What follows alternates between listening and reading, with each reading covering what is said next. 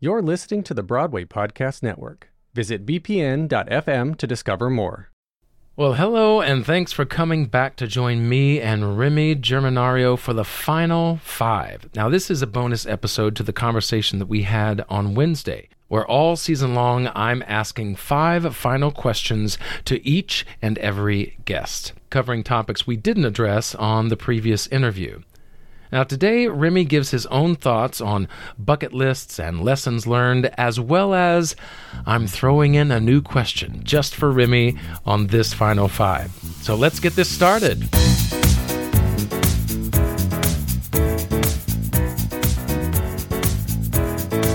All right, here we are at the final five questions. Hey. All right, and I'm actually introducing a new question on the spot? on the spot. Do I have to use our 401 at UCB Right. training to Right. improvise this question? But we'll start with number one. Okay. Number one. If you could have any other job outside of the arts or comedy, what would it be? Um, I would want to be a truck driver. Really? Yes.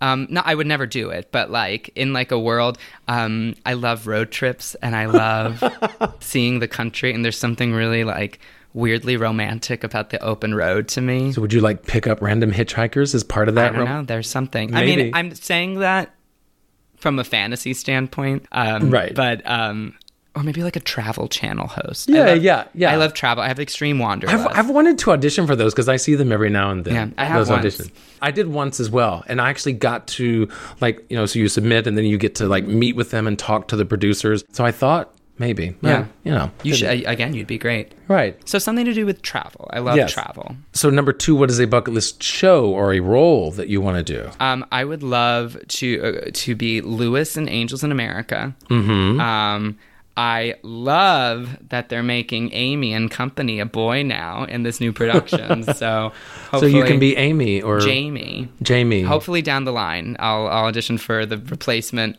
s- at some point. Good, Uh, good. hopef- That's I was when I I loved that role, and so when I heard they were making a guy, I was like, so yeah, maybe maybe one day that'd be cool. All right, uh, number three. Who do you look up to as a mentor or someone who inspires you? I think the person who I think without watching, not someone I know. Um, well, I, I have a lot of great people I look up to. Um, you know, my parents, of course. Um, uh, my best friend is is Rachel Brosnahan from the marvelous Mrs. Maisel. Like she's someone I look up to. She's she's such a great friend and mentor to me. But I think that without that watching this person on TV growing up, I don't think I'd have my comedic voice, and that is Lisa Kudrow. I do not get starstruck, but if I ever meet Lisa Kudrow, I will cry. I will absolutely cry because she she made me laugh so much, and I think I get a lot of my inspiration from her, and I still look up to her. As, Yeah, th- I mean, she was definitely m- more of the one of the more. They each had their own thing, but Lisa Kudrow's character was so quirky and so Yes. unique and Yes. so individual. Yes. her character, I think, was the one that seemed the most grounded. All, all the other ones played a like an archetype Yeah. of that particular comedic character. She was so real with the silly thing she was saying. She was Exactly. very serious about it. Yeah, so it's yeah, great. Lisa Kudrow.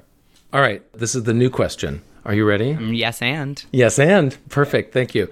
So, what is a time in your life where where you messed up and had to own up to it? I, uh, I, I have a good one, I suppose, and I won't go into too much detail. Um, but I was in my my college relationship. Um, look, we were very important to each other. We're we're friendly, you know, now. But it was not. ve- It was very toxic, a little dramatic, you know, for the years. And so we we like met up a few years after the really terrible breakup and we both kind of like apologized to each other being like hey we both did some stuff and like it was just like a nice way to just be like hey it's like everything's chill like we're good now in that there there's also another time with a different person where like because I was in a really weird place I was acting like kind of like crazy and clingy with this other person um relationship wise and I apologized to him as well our, our relationships can really bring out the kind of crazy stupid side of us in so Absolutely. many ways Yeah. And I, I think that's where I've had to own up a lot just because i- i- you're ex- you're exactly right. Like love and Mm-hmm. lust and and everything, it makes us it changes us. And Yeah. so I've fully made mistakes there that I I I would like to think I've owned up to. Yeah, because like being with another person really puts the mirror, and I mean, we don't often see it till, as you Yeah. said, like maybe years later you Yeah. realized, oh, I really messed that up. But it, yeah, it really shines a light on us. Same question. Oh wow, Yeah. you just turned the question on me. yeah, you answer it and then you can get back to me. Um. See, now of course I'm I'm thinking about relationships, but I'm trying to open it up to That was a just bunch of my different thi- first thing that right. came to mind Right, right. But I'm I'm trying to think of uh, of other things. Um. asking me on this podcast. Right.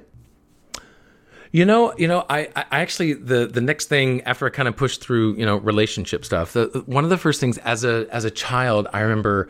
So basically, back when Kmart was actually like something before there was Target, there was Kmart, and so I remember uh, w my mom and I we would shop. So I'm this is like seven or eight years old. So I I remember that I wanted this particular Hot Wheels car you know Yeah. and and so i kept at and she was like no no no you know we're, we're not going to do anything so she went shopping and i was just going to meander around the toys or whatever but i wanted that car i wanted that car it? i picked that car and, and like, I'm, I'm in the aisle and i just opened it out of the package and i put it in my pocket Did you get in trouble?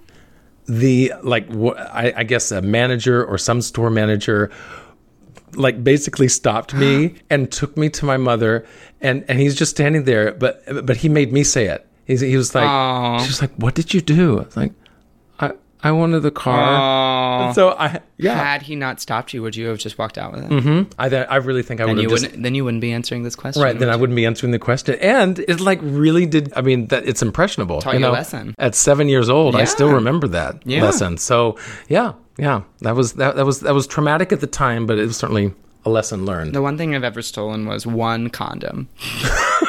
You know, if you're going to steal something, that's at least something good to have. I was nervous. I was like 17. Oh yeah, you don't want to actually like buy it. Yeah, I was nervous. Yeah. But at Now least, I order at them least on you were stealing Amazon. something for a good reason. Yeah. okay. All right. So here we are at the right. last one. Okay. What's the best advice you've ever received? Um, the best advice I've ever received personally. Okay, so like in acting school, we do all these acting techniques and these exercises and this script analysis and all this stuff. And for me, it's helpful, but like in the moment, I never know like what to do with it. Like, and so one time I fully said this to my acting teacher, whose name is Doug Hall. He's great. And I was like, I've done all this work for it. And like, I, I, I get it, but I'm not trying to, I don't know how to like let this live in the scene, all this work I've done. He goes, You've done the work. Now let it go. You know what I mean? Like it's just inherently there, which I, I really liked. I also really liked so that was like a personal piece of advice that I Right. live by, especially when my brain is getting cluttered with like script analysis and like, oh, what does this character mean here? And how do I live truthfully? I have to think about this, and you know, my uh, my grandmother dying, and this time that I had a coffee, you know, like all this like sense memory and everything.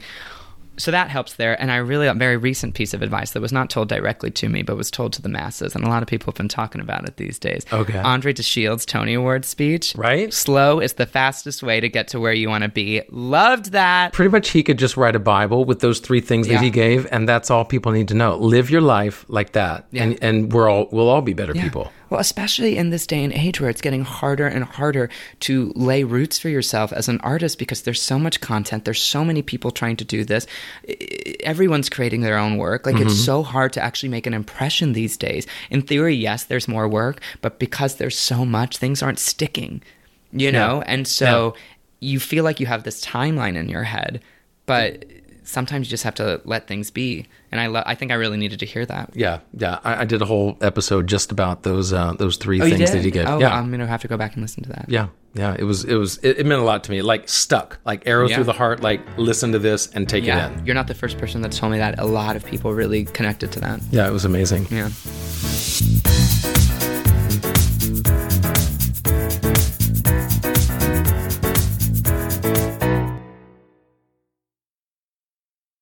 Hey, it's Leslie Odom Jr. here on the Broadway Podcast Network to tell you about the Rise Theater Directory, a program of Maestro Music. Rise is a national online resource designed to connect and empower backstage and administrative and creative theater professionals from underrepresented backgrounds.